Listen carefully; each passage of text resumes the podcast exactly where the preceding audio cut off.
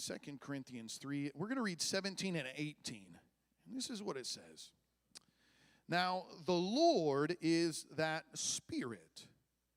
And where the Spirit of the Lord is, there is liberty. Where the Spirit of the Lord is, there is freedom. In verse 18, we all, with open face, beholding as in a glass the glory of the Lord, are changed into the same image from glory to glory, even as by the Spirit of the Lord. Now, just to make this simple, for those who may be joining us, and maybe you haven't heard the other messages, the, the premise of this message is very simple. The idea is that because of what Jesus has done in our lives, He's torn down this wall of division that once separated us from God and has allowed us to come not only into His presence, but literally to look and to behold the glory of the Lord, the manifest presence of the Lord. And the Bible says it's like a mirror. And you look into that mirror and you begin to reflect His glory. And not only that, you are transformed into his glorious image. So that means the more time you spend with Jesus, looking at him, reflecting in the word, even around the people of God, you're going to look more and more like Jesus. Come on, tell your neighbor, you look like Jesus. That's right. Now, I want you to turn to another passage as well. Ezekiel chapter 3. Ezekiel chapter 3. And I want to highlight the role that the Holy Spirit plays in all of this beholding and becoming. It's very important. Ezekiel chapter 3 and verse 23. There's a lot of places I could have pulled this idea from, but this is one that I was just in in my study time last week and it was powerful. Ezekiel 3:23 it says, "So I arose and I went out into the plain and behold, the glory of the Lord." Everyone say glory of the Lord the glory of the Lord stood there like the glory I saw by the river Chebar, and I fell on my face. Then the Spirit entered me and set me on my feet. He spoke with me and he said, Go, shut yourself inside the house. You can read the chapter, it's a powerful story. The Lord spoke to him. But I, want to emphasize that the Spirit entered me and set me on my feet. Let's pray and let's ask the Lord to speak to us through His word this morning. Lord, we commit this time and this word to you. Even your word says, where the Spirit of the Lord is, there is freedom, there is liberty. And so, Lord, I just pray, Holy Spirit, would you come even now? Would you begin to fill and to saturate this atmosphere? Come on, church. I want you to help me pray. Pray with your spirit, pray with your understanding. Welcome the Holy Ghost. We pray, oh Lord, may your Spirit fill and anoint our time together. Open the word, give us the spirit of wisdom and revelation in the knowledge of the glory of God. I pray that we would have eyes that see, ears that hear, a heart and a mind that perceives what you are speaking to us today. I pray, Jesus, the same anointing that was upon you to preach good news to those in need, may it rest upon me as well. And I bind the works of the enemy, he who would seek to distract, to distort, to confuse, or uproot the word as it comes forward. Give us liberty in the spirit as we receive your word today. In in Jesus' name I pray. And everybody say, Amen. Amen. You may be seated. Hallelujah. I I love this passage. I love the Holy Ghost. Does anybody love the Holy Ghost? I as I read this passage, I'm just like I'm I'm I'm so stirred even in the idea like what a privilege that we can behold the glory of the Lord. I hope that doesn't ever become stale to you guys. I, I feel like we can maybe take for granted the fact that we sense the Holy Spirit when we come in. You realize it was not always like that. You realize it's not been like that for everybody. There was a time that the Spirit of God had not yet been poured out, and they would have pictures, they would have shadows of what God was going to do. And I'm sure it was great in its own sense, but those moments of visitation, those moments of glory were few and far between.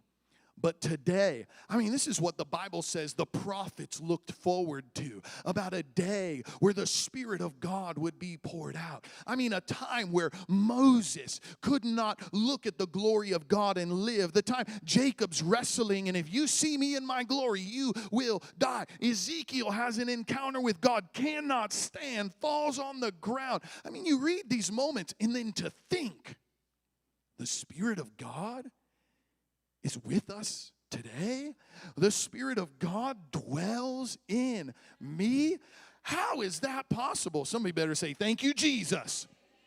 That's how it's all possible. And so we have the, the, the high privilege of beholding the glory of the Lord. And Ezekiel gives us uh, kind of some insight in how this is even possible. He's experiencing something here in this text that we just read that seems to be consistent with with encounters with the glory of the Lord. The Bible says that he saw the glory and he fell on the ground. Now, let me give you some theology here.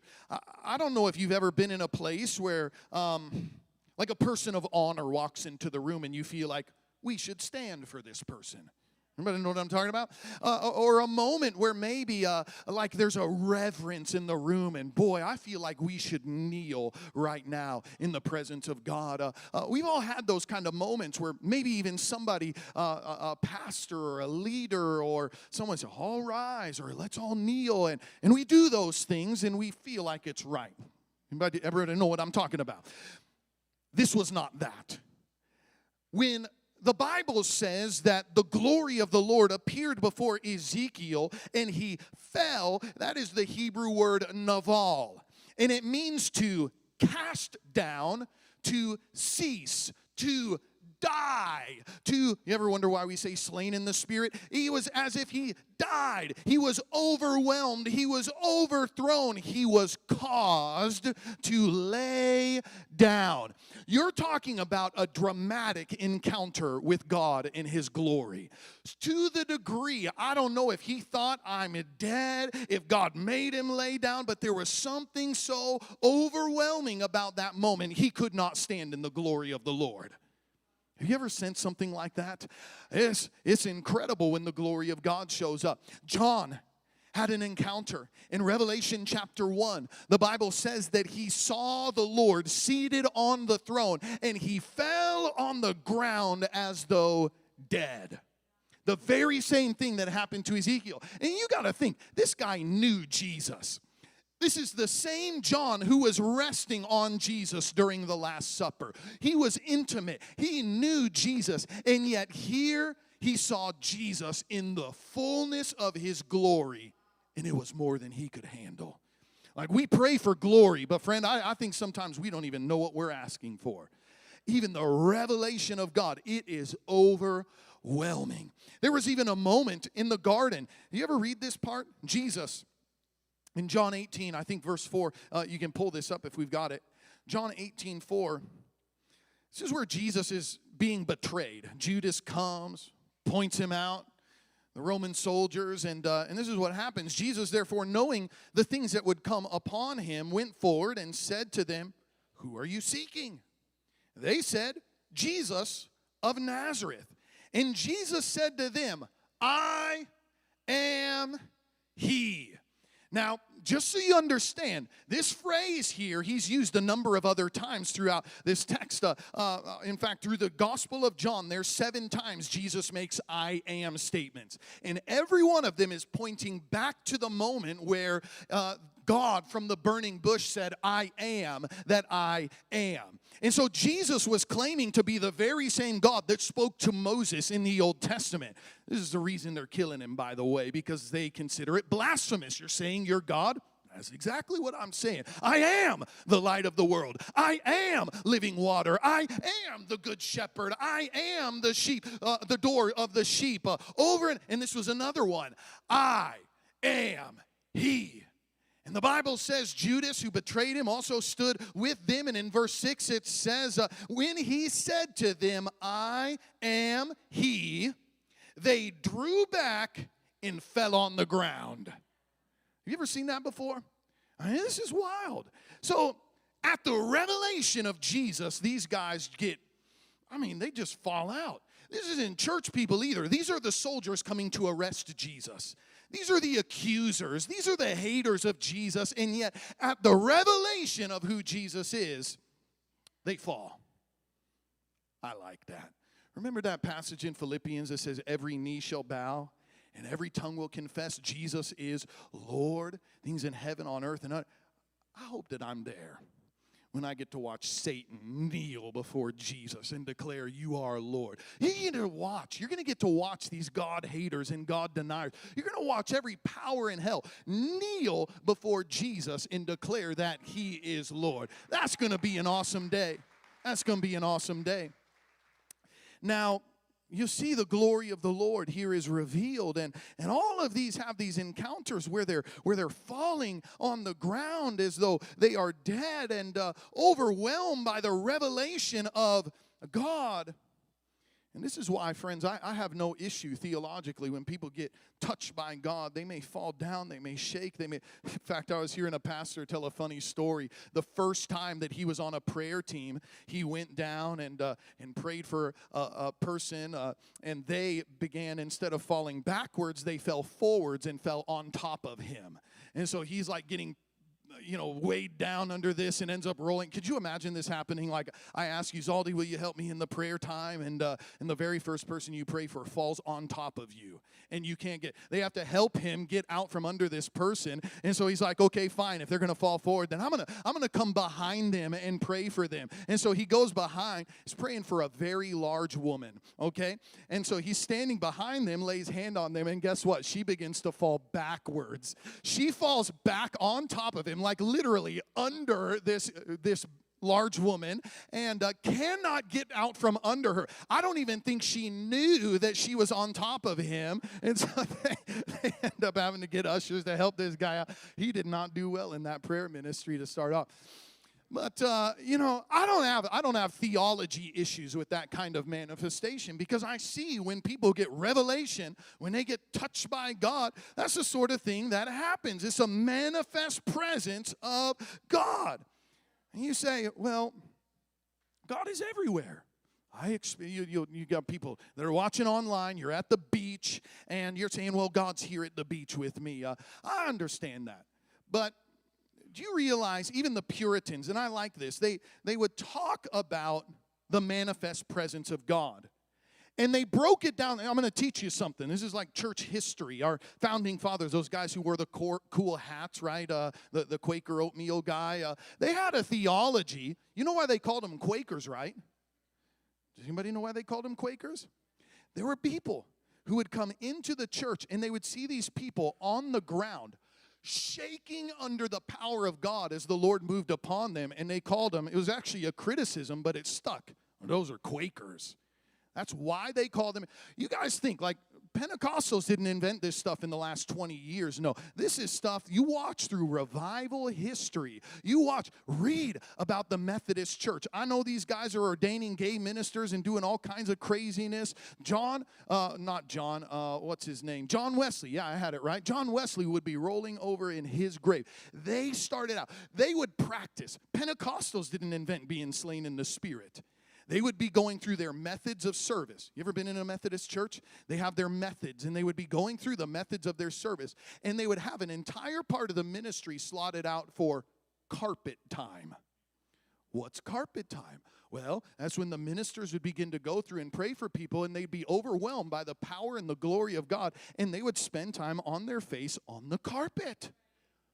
Visions of God manifestation of the Spirit. This is not some new phenomena. I'm telling you, virtually every denomination that is out there was birthed in the moving of God. And that's why, friend, I want to stay in the flow. I want to stay in the flow of what God is doing all the days of my life. So I got sidetracked. But the Puritans, they broke down the presence of God like this. You have, first of all, essential presence. Everyone say essential presence.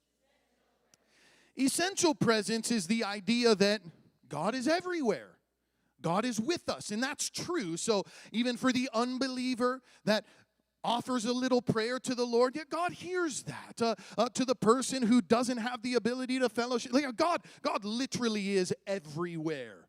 God is always available. God is ne- his hand is never too short to save. His ear is never far removed that he cannot hear. God is always close. There's an essential presence. He's always there.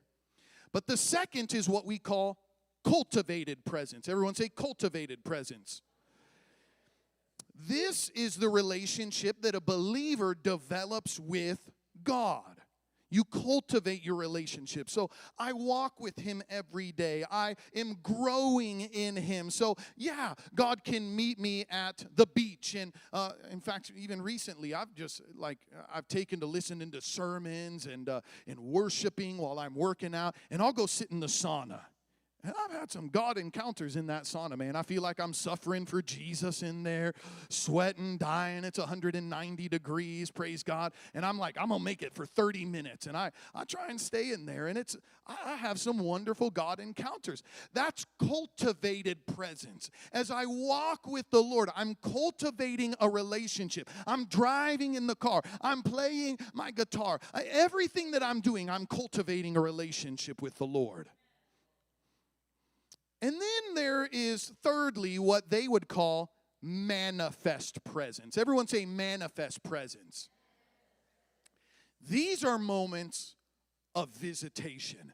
These are moments when God shows up. Profound miracles where people are just like in the glory of the Lord. There are times, uh, glory, a physical manifestation of God in the earth. Like Solomon when they were praying and the glory of God came so profoundly where even the ministers could not stand in the presence of God, where people were in the parking lot and could not stand because the glory of the Lord was so tangible. Friend, I don't know about you, but I pray for that kind of stuff. I pray, Lord, give us your manifest presence, show us your glory.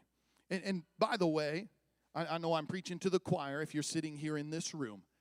Manifest presence is almost exclusively for corporate gatherings. You're hard pressed to find those moments of, of dramatic visitation where it just happened to one person alone, hanging out on the beach or walking through the woods or sitting in the sauna. That's cultivated. You can encounter and hear the Lord. I believe that. But there's something special that happens when we get together. It's that homothumadon. We burn together. We have the same fire. Don't forsake the assembling of yourselves together. God shows up in a unique way. In fact, I was talking with I, don't know if I saw him here. One of my brothers that was at a, uh, our one year old birthday yesterday. Uh, um, and uh, and and was just pastor oh you're so awesome and thank you for the messages and you bring me such and, and i just turned it right back on him. I'm like you know we all burn better when we're worshiping together. You being there matters just as much. When you're there it, it creates this atmosphere and every one of you like this works because we come together and we worship together and we hunger together. God's manifest presence. Hallelujah. So how, how can we have that? Like, you may wonder, how is it that Moses was told he would die if he saw God's glory? How is it that Ezekiel fell down as though he was dead when he saw the glory of the Lord? How did John see the glory and he fell down like he was dead, and yet we have been invited to behold the glory of the Lord? Something's not adding up here. But but what you'll begin to notice is even with Ezekiel, this is so cool. We read the verse in verse 24. The Bible says that Ezekiel saw the glory and he fell down as though he were dead. And then in verse 24 it says, "Then the spirit entered me and set me on my feet." You want to know how you can behold the glory of the Lord, friend? You need the Holy Ghost we must be filled with the Spirit of the living God. It's the only way. You, you will die if you see the glory of the Lord. But if Jesus has redeemed you, oh my goodness, you, you want to talk about. This is a revelation that came to me while I was preaching in the first service. You heard me talking about how you are Second Corinthians 5:21 You are the righteousness of God in Christ Jesus. That means you are just if you have given your life to Jesus if he has attributed his accomplished work to your life, you right now are just as righteous as Jesus. You are just as righteous as Jesus. Well, how's that possible, Pastor? I'll tell you how that's possible. In the Old Testament, the glory of the Lord would rest upon what they call the mercy seat over the Ark of the Covenant. And one priest, one time a year, would go into that most holy place to give offerings, to give an atonement sacrifice for the people if he had one blemish upon his life, his garments had to be perfect, his heart had to be right, he had to be cleansed through the shedding of blood. And if he had one stain upon his life, inside or out, he would be struck dead the moment he came before the glory of the Lord. This is why they would tie ropes around their ankles as they would go into that most holy place, and they would have bells around the hem of their garment. If they saw, if they heard that thing stop jingling in the presence of God, they knew something was off.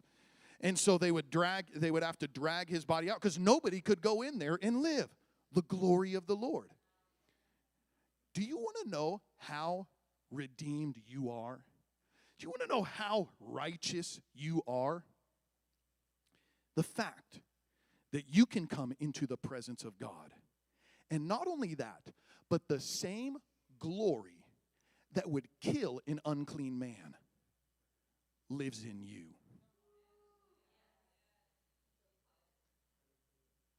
Think about that.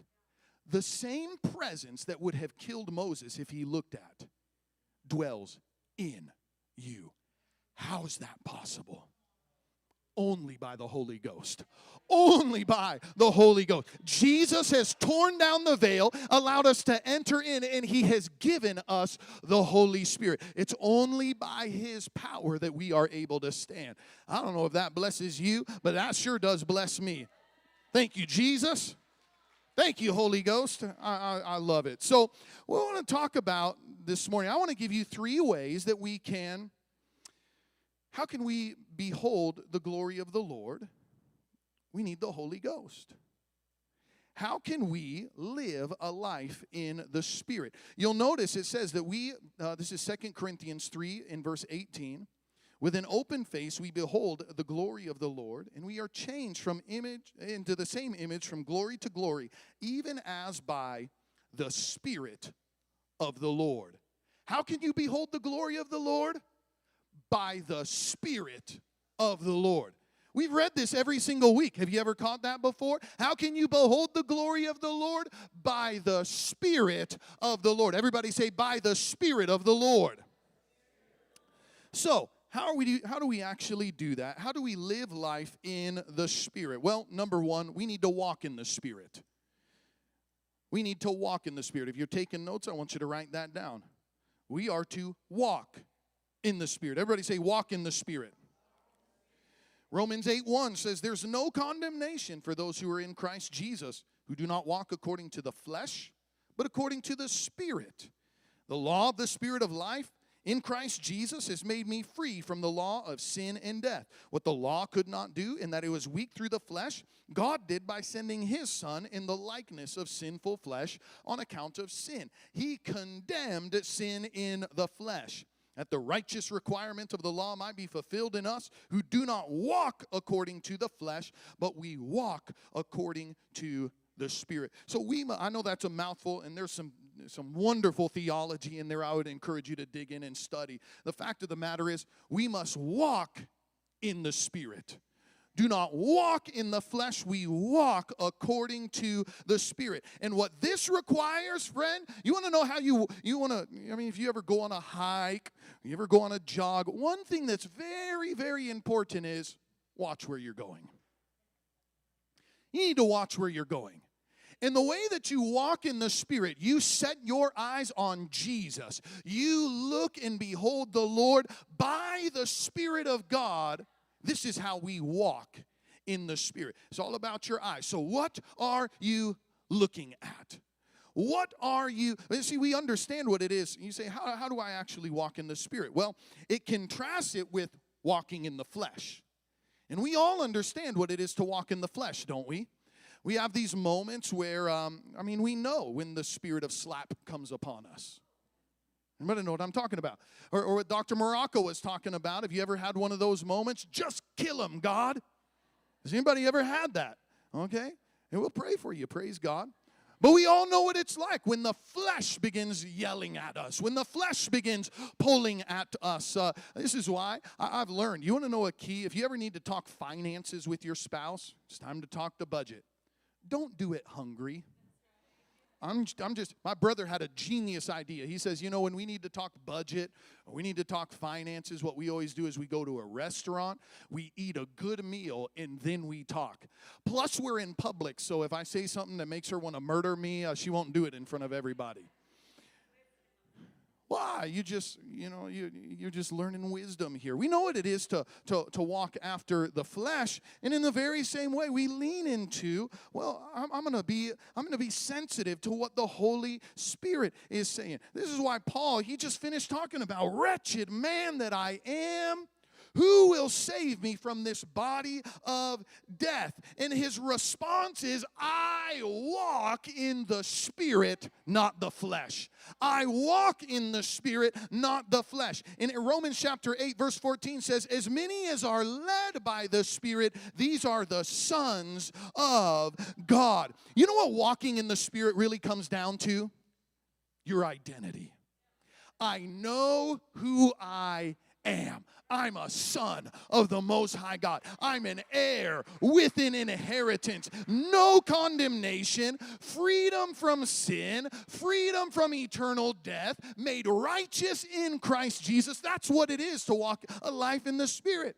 Uh, speaking of my brother, we were with him uh, for Fourth of July, and uh, and they were running around and just having a great time. And Elijah's six, seven, eight. How old is he?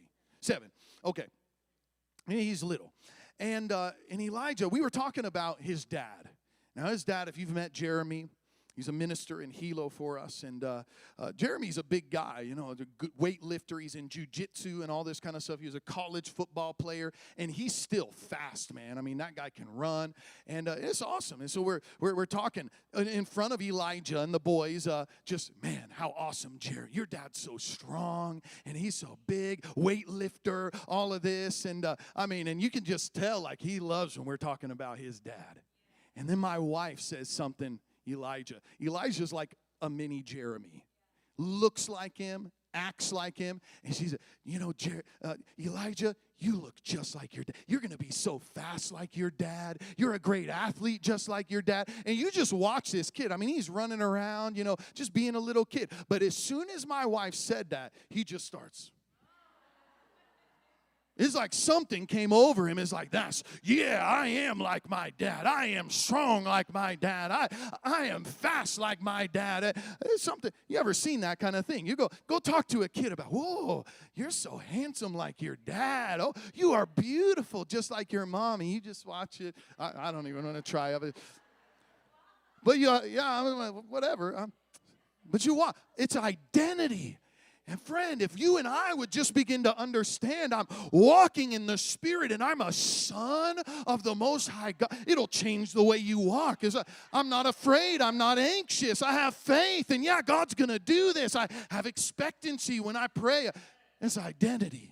And we can walk in that. That's what it is to walk in the Spirit. Number two, we're gonna live in the Spirit. Live in the Spirit. Everybody say, live in the Spirit. Now, you'll see this in Romans 8 and verse 5. It says, For those who live according to the flesh set their minds on the things of the flesh. But those who live according to the Spirit set their minds on the things of the Spirit. So, so hear me. I, I said that walking, walking, it matters where you're looking. You need to watch your path. What you set your eyes on, are you beholding the Lord? If you do, you'll walk right. In the very same way, the way you live in the Spirit is not about where you're looking, it's actually about where your mind is. What are you meditating on? Those who live according to the flesh set their minds on the things of the flesh. Those who live according to their spirit set their minds on the things of the spirit. So, what are you thinking on? This is why, from the very first week that I've been in this series, I've been hammering this idea. If you live with a sin consciousness, you will sin. I can't cuss, can't cuss, can't cuss, can't. And then you cuss over your frustration of trying not to cuss, right? Sin conscious, I can't lust, can't lust. And the next thing you know, you're just, you're in that. Sin consciousness will lead you to sin. Those who live according to the flesh set their minds on the things of the flesh, and you'll exude the flesh but the things of the Spirit. When you live in the Spirit, I'm setting my mind on the things of righteousness and peace and joy in the Holy Ghost. Friend, I mean, I've just noticed, even when I get this like negative thing that starts coming on me, I just start thanking God. I just, God, you're so incredible. God, you're so wonderful. And all of a sudden, uh, as I'm agreeing with the mind of Christ, all of a sudden, those fleshly, carnal, unbelieving, doubting thoughts, they just begin to fade away. Set your mind on things that are above. Meditate. This last Thursday, I preached on having the mind of Christ. You can have the mind of Christ. You can think like Jesus thinks. You can have the mind, the Bible says, of the Spirit. Oh my goodness.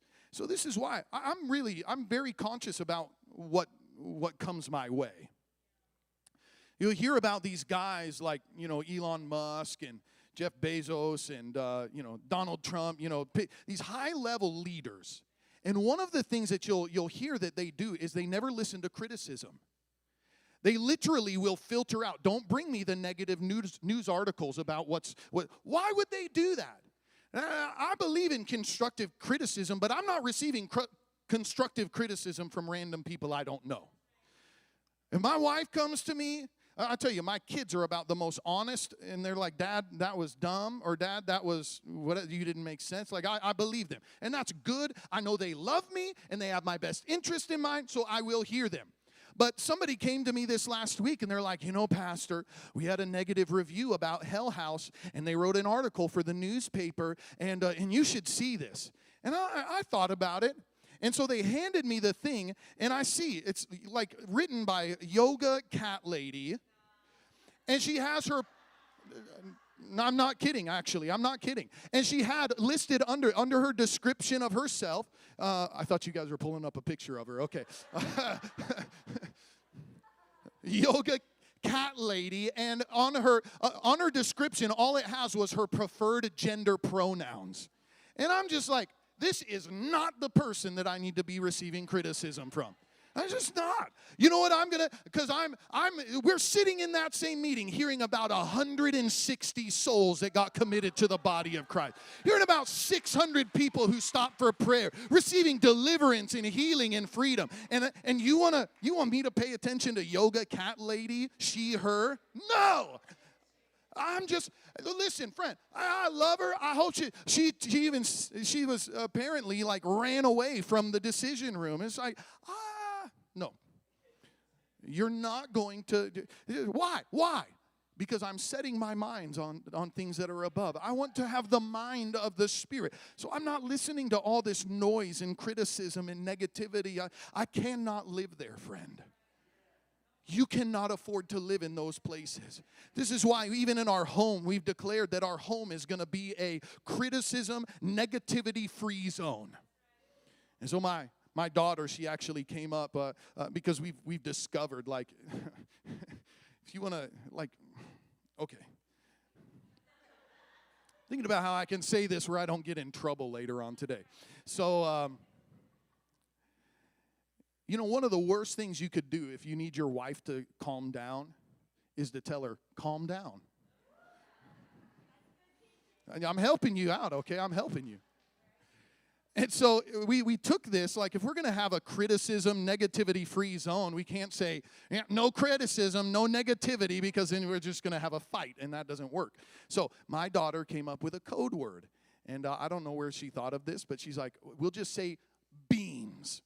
And if we say the word beans, we know that means, hey, you're being negative, you're being critical, we're gonna cut. And so there's times where, you know, I won't use my wife as an example, but maybe Gabriel's can, you know, oh, school was, eh, and you'll hear Mariah, beans, Gabriel, beans.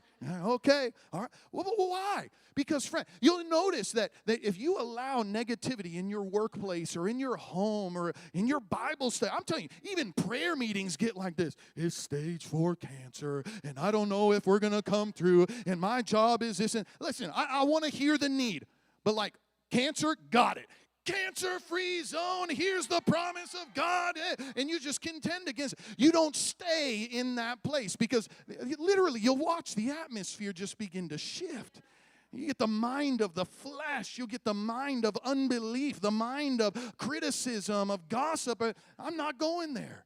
So we begin to release a scripture and encouragement and prophecy and faith, and uh, all of a sudden the atmosphere begins to change. And even even if you came in heavy and weary and worried, all of a sudden that just begins to lift. Anybody feel like that and coming into the church like, man, I came in, but I had somebody come up to me after this the first service and they said, Pastor, I don't know why, but I was just I was so critical and negative. I've been irritated with all my coworkers all week, but I heard this message and the moment I received prayer today, I felt it lift off of me. He was so excited as he was walking off the property today. That's awesome. Why? He got in a different atmosphere. You begin to hear different declarations. It's the mind of the Spirit. And the best way, in fact, the Bible says, let me read to you this verse. I'm going to give you a tip, and then we're going to pray. Romans 8 26. The Spirit helps us in our weaknesses when we don't know what we should pray as. Uh, how know what yeah what we should pray for as we ought but the spirit himself makes intercession for us with groanings which cannot be uttered now, he who searches the heart knows what the mind of the Spirit is. He who searches the heart knows what the mind, you know, the Holy Spirit's more than just a force, more than just power. Holy Spirit has a mind, a will, emotions. He's a person. He has desires. He can be grieved. He has joy. He has a mind. He thinks. The mind of the Spirit, he makes intercession for the saints according to the will of God. The will of God. So there's moments where I'm over, overwhelmed with fear or anxiety or unbelief. We all have those moments. And one of the things, when I began to read this verse, I'm like, God, something in my flesh or in the realm of unbelief that is dominating me right now. But there's another mind I can come into agreement with the mind of the Spirit and so I begin to groan. And I notice that my fleshly, carnal mind now begins to come back into alignment with the mind of the Spirit. Friend, we're going to pray in a moment. If you've never been filled with the Holy Ghost, if you don't pray with your spirit, I, I, we're going to pray that God would empower you to do that. In just, it's one of the great tools that God has given you in your arsenal. If you notice, my mind is in unbelief and fear, anxiety, and depression. If you're your mind is not aligned with the mind of Christ, one of the great things you need to do is begin to pray with the Spirit and allow your mind to come into alignment with the mind of the Spirit. The mind of the Spirit. I like that. Everybody say the mind of the Spirit. You ever think, what do you think, Holy Ghost? You ever think like that? What do you think, Lord?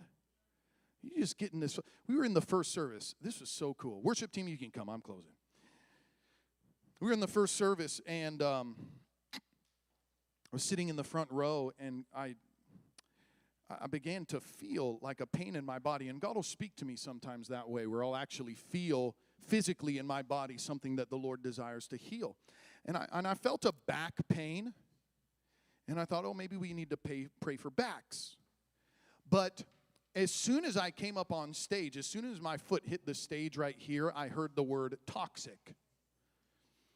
Like, okay, so it's not a back pain, but it's actually toxicity in the body. And I and, and so I, you know, I felt like the Lord was saying it's a kidney issue where there's toxicity and it's actually uh, brought pain and this and that. And so I, I'm sharing this in the first service.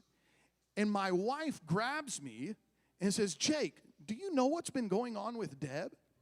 Deb was out of service on Thursday night. I thought she had a flu bug or something like that, but um, she told Leah right before the service that the reason she was in the hospital, the reason that she was getting sick was because she had an infection in her kidneys because of toxicity that was within her body. And I'm like, whoa, that's why. I mean, and I watch and I see her, and she was just crying there in the first. And it's like, well, where does that come from? It's the mind of the Spirit. Holy Spirit was already ministering over her, knew exactly what was going on in her life. And all I'm doing is leaning into Holy Spirit, what do you want to do today? Holy Spirit, what do you want to do today? And in that moment, we prayed for her. And she's always already doing better, even by the time we came in here and prayed. But I mean, I just love moments like last Thursday night, we were doing open prophetic ministry. Thursday night's a prophetic night. And uh, we did what we call blind prophecy. Everybody closed their eyes, and my wife picked somebody. It was a first time guest who came into the church and, uh, and just began to open it up like, okay, who, who has a word? And Vanessa. I saw Vanessa earlier. She's in kids, loving on the kids. I love it. Vanessa started singing a children's church song. My God is so big, so strong, and so mighty. There's nothing my God cannot do. And the moment she began to release that, we didn't know who the lady was, but she like broke crying, like loud crying, grabbing her husband, leaning on her, like, whoa, what in the world's going on here? We continued the prophetic ministry. Somebody says, I just, I see a heart. I see a big heart. And so we, okay, heart, great. So we go through a number of other words and then we come back and we, it's okay, would you introduce yourself? Tell us what's going on. She said, Well, this trip to Hawaii, my son was supposed to be with us, but my son died one month ago. He had a heart transplant. God had begun doing, you know, some work in him, but he began going downhill. And she said that she would lay with him in bed. He would put his head on her chest, or she would put his head on her chest, and uh, yeah, yeah. And, and she would sing the song My God is so big, so strong, and so mighty. There's nothing my God cannot do. And like, and, and their pastor was sitting here. They were all there in that moment. And the day that he went to be with the Lord in heaven, he actually had, he was so weak for the last weeks, but on the last day, he had the strength to sing that song with his mom. And all throughout the time they were here in Hawaii, God was just giving them little smiles. I know that's painful, but He's with me and was giving signs of how. What is that? It's the mind of the Spirit. How did Vanessa know that? How did the person? Uh, they didn't, but the Holy Spirit knew that. I'm telling you, friend, if, if we could just come in alignment, Holy Spirit, lead me. Holy Spirit, show me what you're thinking. What are you doing in our midst? Oh my goodness, friend, if we could come into that, it would change everything. It would change it. How many know that was so healing for that woman? How many know the way that God touched Deb? Uh, I mean, it could have been her life. You don't know, but the fact that God saw it and God is ministering to it. What a joy to walk with the Lord. I want you to stand all across this room.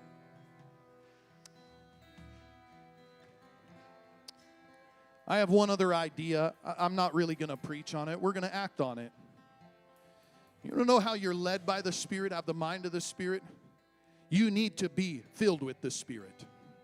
You need to be filled with the Spirit. And let me just tell you, friend, being filled with the Spirit is not just a one time act.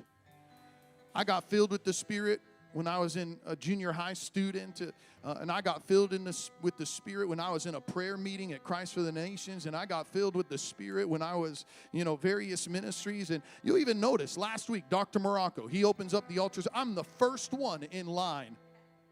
And then he doesn't let me pray because uh, he doesn't pray for me because he has me pray for people. But that's fine. But I'm hungry, man. I'm hungry. And you understand, to be filled with the Spirit, it's not like filling a cup.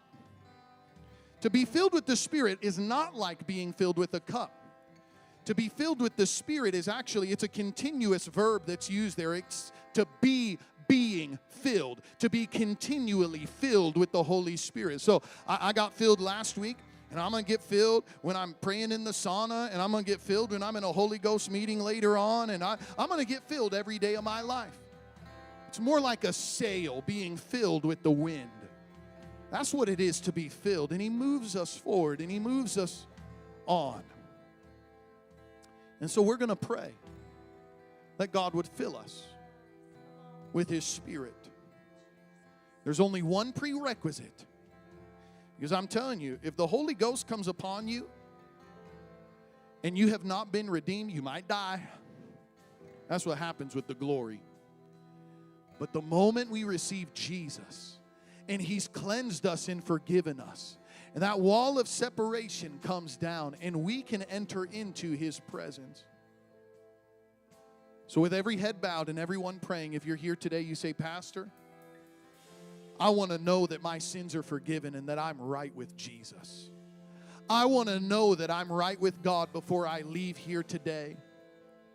Maybe you've once walked closely with the Lord, but you've you've gone astray. You've been led by your flesh. You've been led by your carnal mind, and, and now you find yourself far from God. But today the Lord is saying, Come close to me. And if you draw close to me, I'll draw close to you. He's gracious, He's merciful, He's slow to anger, He's of great kindness. He does not want to bring judgment, He wants to bless you. That's Joel chapter 2, that's out of the Bible. If you're here today and you say, Pastor, I want to give my life to Jesus. I need I need to have my sins forgiven and I want to I want to come close to the Lord today. If that's you, nobody looking around just between me, you and Jesus. I want to know who I'm praying for. Would you lift your hand all across this room? I see you. I see you. I see you. I see you there. I see you over there. I see you all the way in the back. Yes. Are there others? You say, "Pastor, pray for me. I need to be forgiven." I see you there. Hallelujah. I see you there in the middle. Hallelujah. I see you in the very back there. Hallelujah. Hallelujah. Hallelujah. As a sign of surrender, can we all lift our hands right now? And I want you to pray out of your own mouth with your faith. I want you to pray this right now. Dear Jesus, I ask you, Lord, to forgive me. I have sinned. I have fallen short of your holy standard. But I thank you. You shed your blood. You carried my sin to break down every separation between me and you. Wash me, Lord, and receive me into your kingdom, into your body. Be my Savior, be my Lord, be my very best friend. I give you my life. In Jesus' name I pray. Amen. Amen. Hallelujah. Hallelujah. Now, we have a few minutes, and I want to pray. And I'm just, I'm going to tell you, we're going to pray for people to be filled afresh by the Holy Spirit. The power of God broke out in our first service. I was about half drunk coming into the second service because the Spirit of God was so upon me. It's a wonderful thing. If I was in your position, Pastor Jakob, I'd be the first one down here receiving prayer today. And if you're here and you say, Pastor, I would like to be filled with the Spirit of God, I'd like to be refreshed by the Spirit of God, I would like a fresh infilling of the Spirit of God. Maybe you're here and you've never received your prayer language. Maybe you've never prayed in other tongues, and you say, I would sure like to have that, to pray in the Holy Ghost. If that's you, no matter which one of those fits your heart, I want you to come down right now and just begin to fill this altar, and we're going to pray for the Spirit of God to touch us, to fill us, to refresh us by His Spirit. Oh, in the name of Jesus. In the name of Jesus. Holy Spirit, come. Holy Spirit, come. Just come in.